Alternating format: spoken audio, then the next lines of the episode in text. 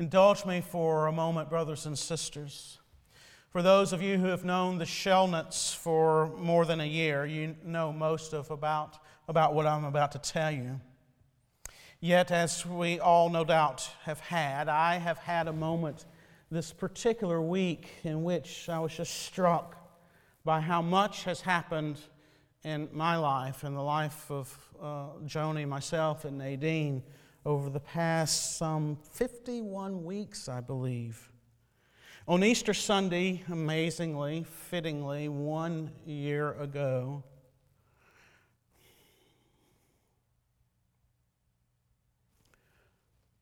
the divine, and dare I say, in light of Psalm 91, the angelic protection of our daughter was something that we never would have dreamed would have happened. A year ago this Sunday, our daughter slipped on the pavement in Brooklyn. Her feet slipped out from under her into the road, her legs shooting out into the street, and she was run over by a 6,000 pound SUV. Both legs. Both legs just above the knees. The hours after that are etched upon our minds and our hearts. When they talk about hospitals in New York City now on the news, I have faces that flash before me. think of the hospital in Brooklyn. I think of St. Luke's at Mount Sinai on the upper west side of Manhattan. Mount Sinai, the very hospital that Samaritan's Purse is partnering with in its field hospital in Central Park. I have visions that pass through my mind of nurses, of doctors, of EMTs, of emergency rooms. Lord, have mercy. Christ, have mercy.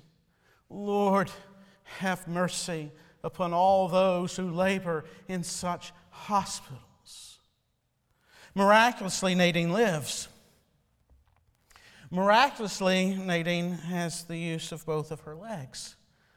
Miraculously, not a bone was broken. Many of you lived with us through that. Many of you held us up with your prayers, with your love and with your support. How can the Shellnuts ever thank you sufficiently? We can't. But then came the bills one bill, and another bill, and another bill, and another bill. How do we handle these bills? What do we do? And then, through the suggestion of a, a Christian lawyer friend, an ARP uh, friend, brother in Christ, we were connected to a lawyer in Long Island, a Christian lawyer, who just so happened to have known a couple of the young men who've been a part of our congregation as they've been students at Davidson College.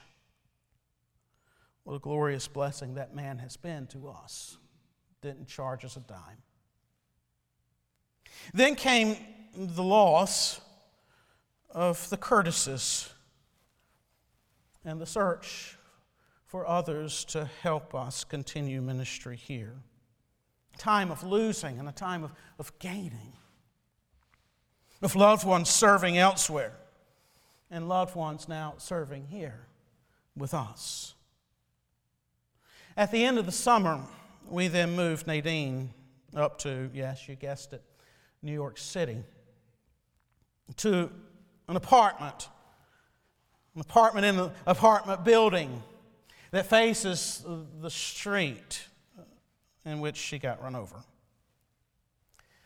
Then a fairly calm early fall, followed then by a miserable night in the ER, and yet two more kidney stone procedures.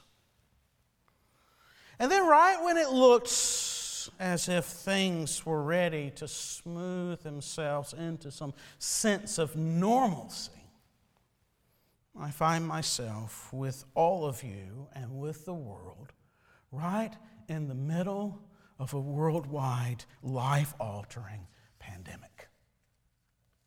51 weeks to be precise. You know, a lot can happen in 51 weeks. A lot can happen that is so disorienting.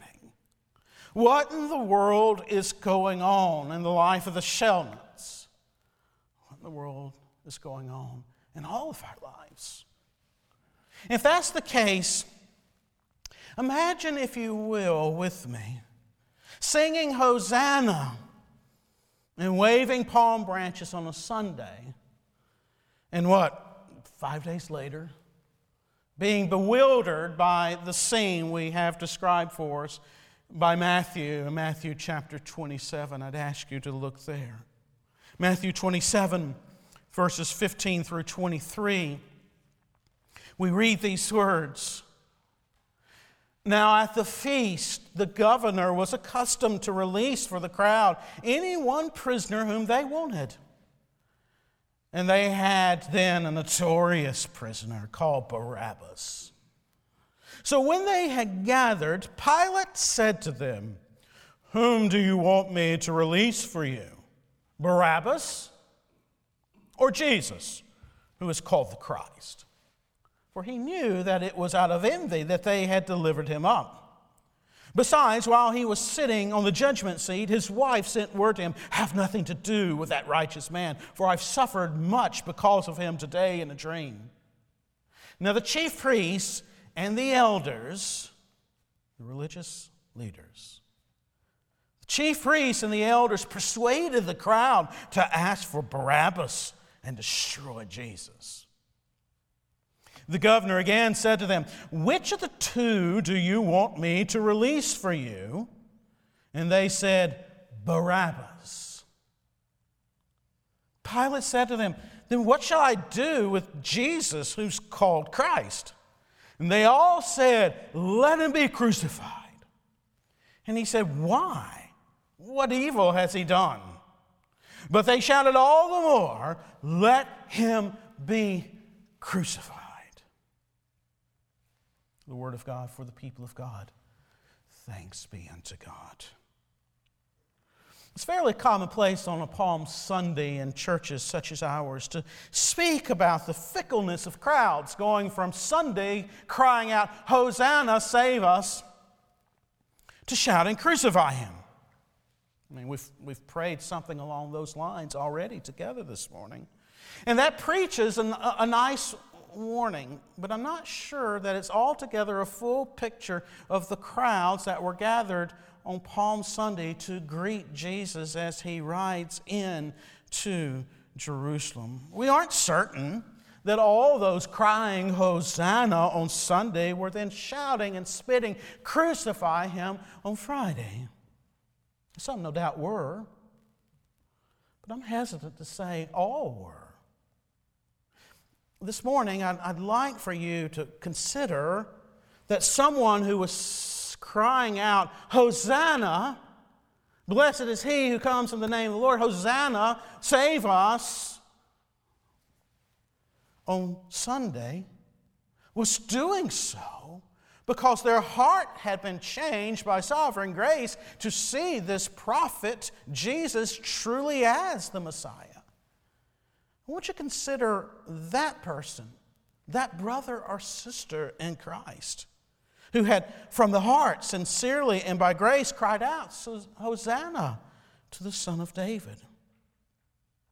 Consider them. Consider those who had legitimately, who had sincerely cried unto the Lord Jesus as their Messiah. Then on Friday, at the edge of the crowd, that riled up, angry mob, Imagine our brothers and sisters on the edge of that crowd hearing that angry mob cry, Crucify him.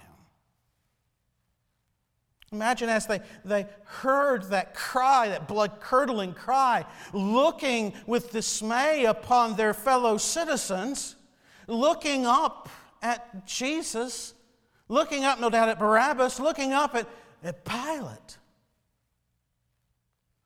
And, and feeling heartbroken. More than that, being bewildered, disoriented.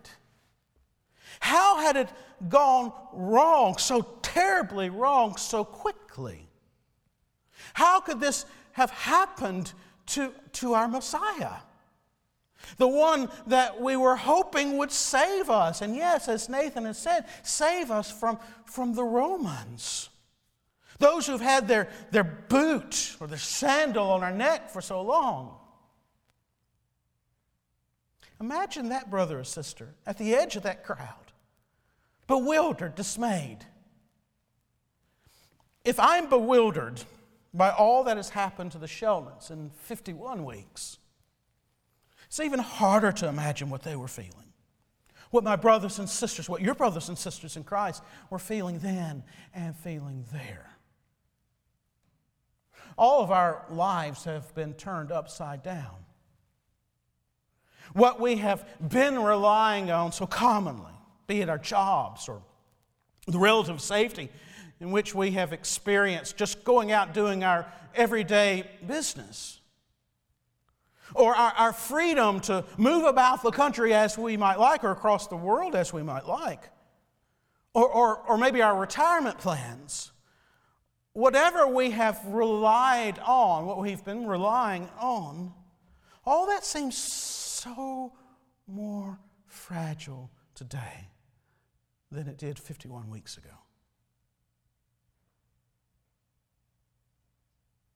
And it can be, no, strike that, it is disorienting, bewildering.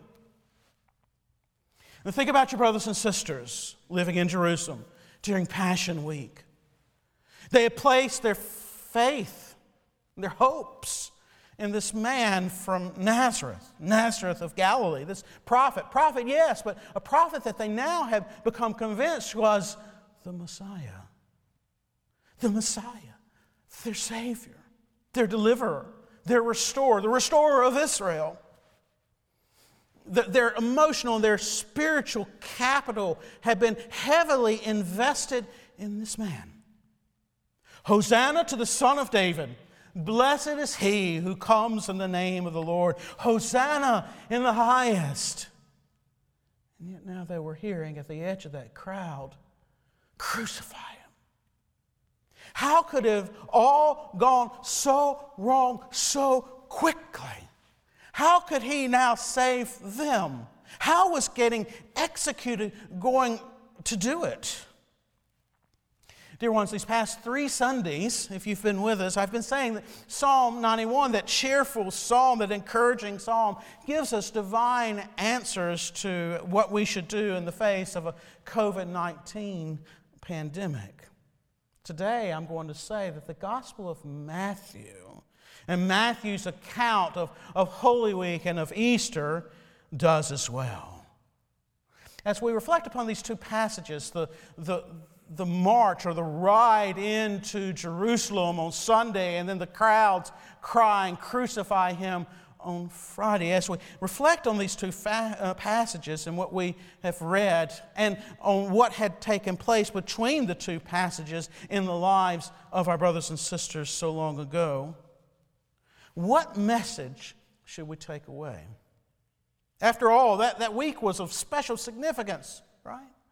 Can, can it speak to what you and I are facing today? Can, can we legitimately apply it to, to our circumstances in the here and now? I think so. Because you see, the Messiah who rode into Jerusalem is now seated at the right hand of God the Father, and he reigns ultimately over the entire cosmos. And so I think this very much has application to us. What lessons can we learn? I want us to consider just two this morning briefly. As we think about these disoriented, these confused disciples, what can we learn from them? This is the first thing. Though they were disoriented, Jesus was not. Though they were bewildered, Jesus was not. Though they couldn't figure it out, Jesus knew exactly what was happening as he pursued the will of the Father. He knew exactly what riding into Jerusalem meant. Remember, Remember what he had told his disciples as he descended from the Mount of Transfiguration in Matthew chapter 17, just a few weeks back. We were in that chapter. Turn back there with me, Matthew 17. Remember what Jesus told his disciples then. He's coming down from the Mount of Transfiguration. Peter, James, and John have beheld something of his glory and his majesty. And now, as he comes down, notice verse 9. And as they were coming down the mountain, Jesus commanded them, Tell no one the vision until the Son of Man is raised from the dead. And the disciples asked him, Then why did the scribes say that first Elijah must come? He answered, Elijah does come, and he will restore all things. But I tell you, Elijah has already come, and they did not recognize him. But did to him whatever they pleased, so also the Son of Man will certainly suffer at their hands. Then the disciples understood that he was speaking to them of John the Baptist. And then to make the point even clearer, notice verse 22. As they were gathering in Galilee, Jesus said to them, The Son of Man is about to be delivered into the hands of men, and they will kill him, and he will be raised on the third day. And they were greatly distressed. Jesus knew exactly what he was doing as he rode into Jerusalem on Palm Sunday so long ago. Jesus knew exactly what he was doing as he stood bound by Pilate and before the angry mob, whose anger was stoked by the chief priests and the elders, and they cried out, Crucify him. Even his passivity was active. Even in his bonds, he was actively moving toward the cross toward the cross. And believer in the Lord Jesus Christ, he was actively moving towards the cross on your behalf, on my behalf. He knew exactly what he was doing as he rode in to Jerusalem to die. Do this this week.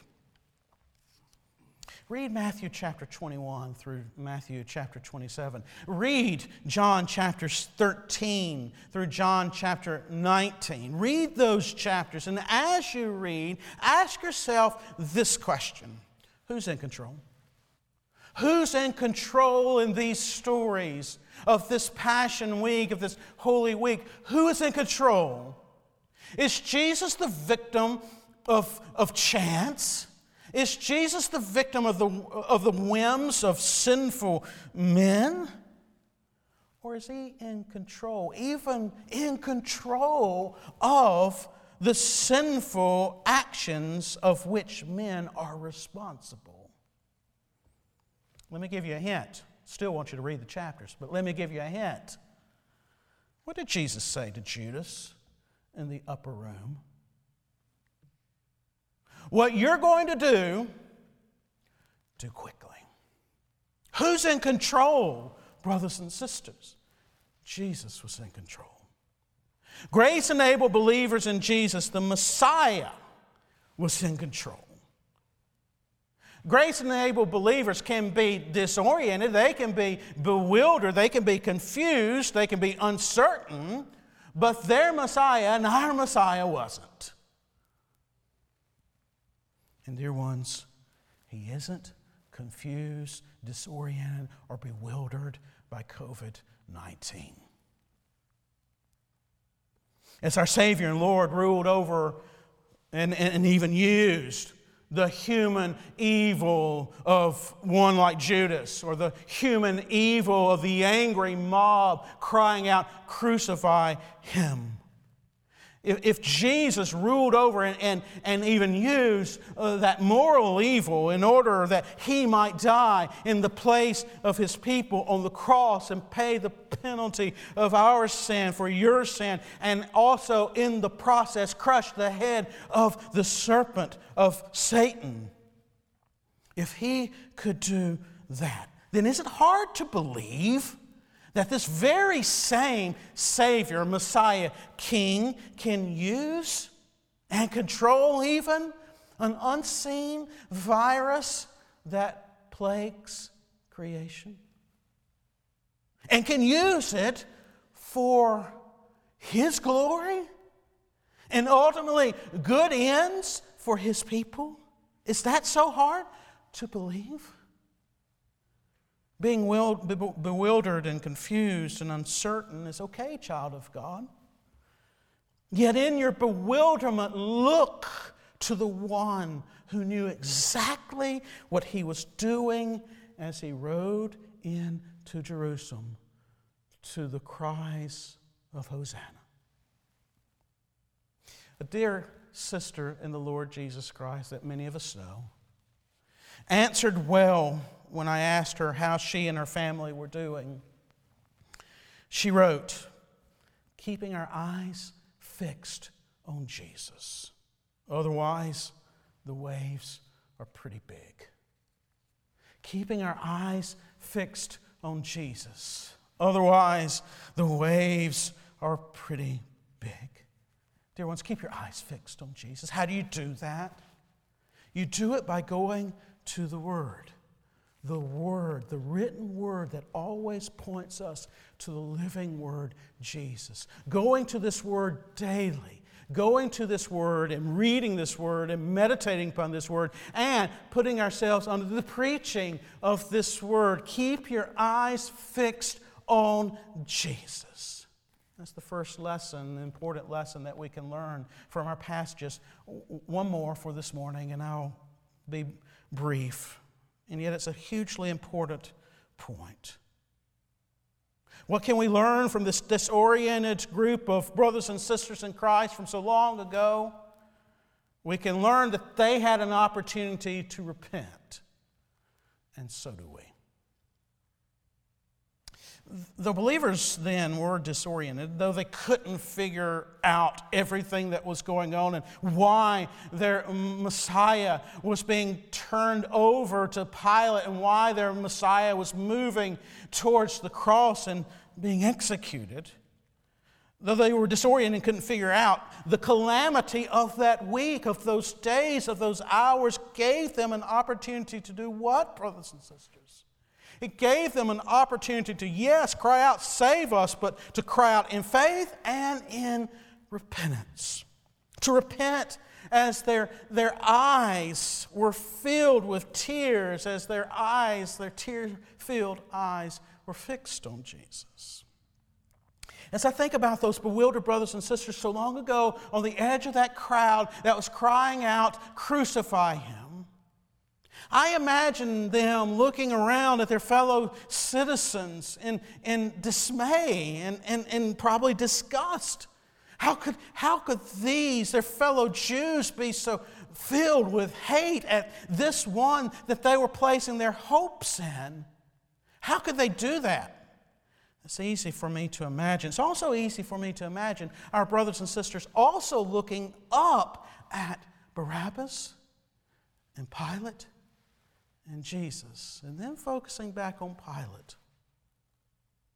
Pilate. And thinking, oh no, not again. Oh no, not again with this wicked Roman. This same, you see, wicked and hated Pilate had slaughtered or had his troops slaughter Galileans, mixing their blood with their sacrifices. He had slaughtered, had Galileans slaughtered in the midst of worship. We read this in Luke chapter 13. There were some present at that very time who told him, Jesus, about the Galileans whose blood Pilate had mingled with their sacrifices. And he answered them, Do you think that these Galileans were worse sinners than all the other Galileans because they suffered in this way? No, I tell you, but unless you repent, you will all likewise perish.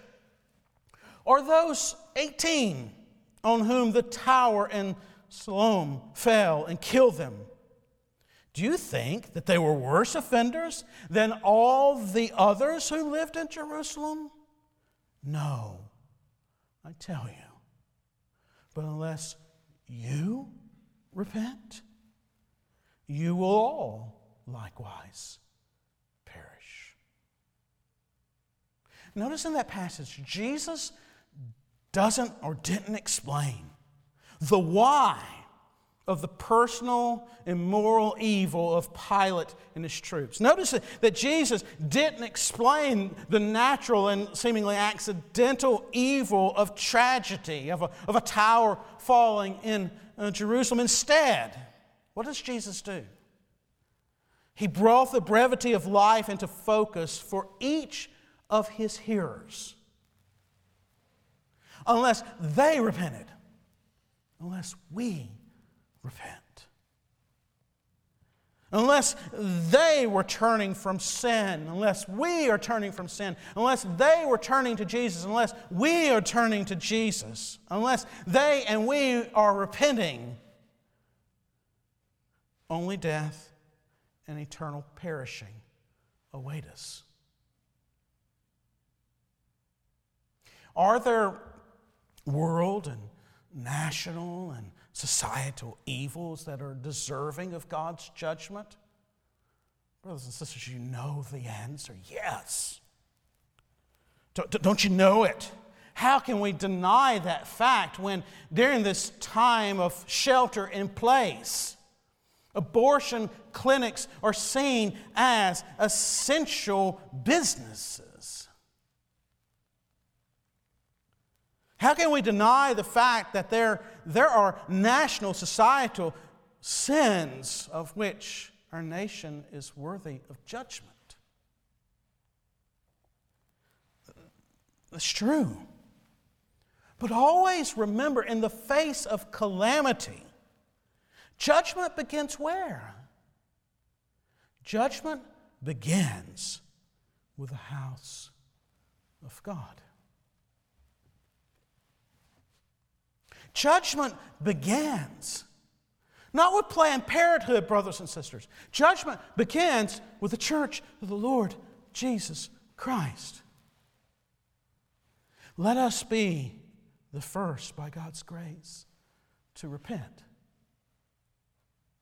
Today, right now.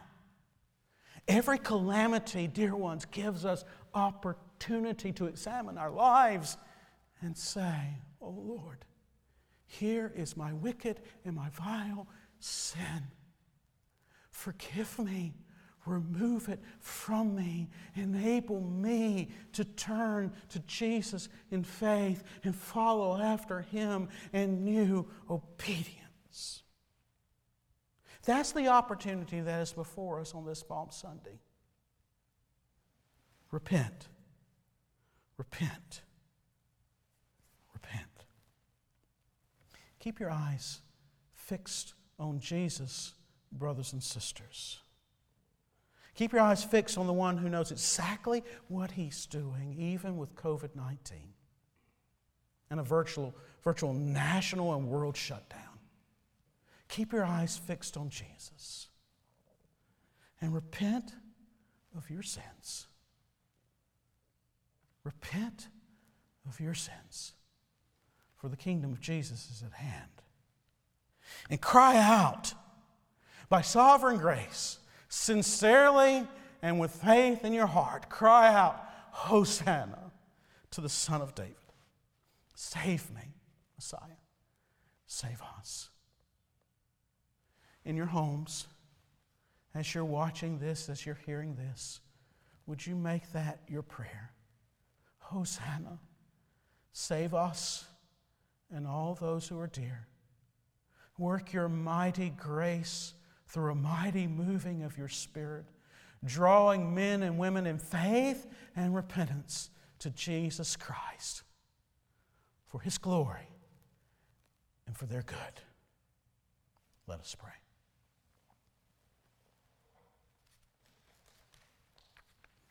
Before us, O Heavenly Father, is an opportunity not to fear, to place our faith and trust in you. Before us is an opportunity to praise you, to seek you, and to repent of our sins. By means of your sovereign grace, enable all of our hearts this day. Amen.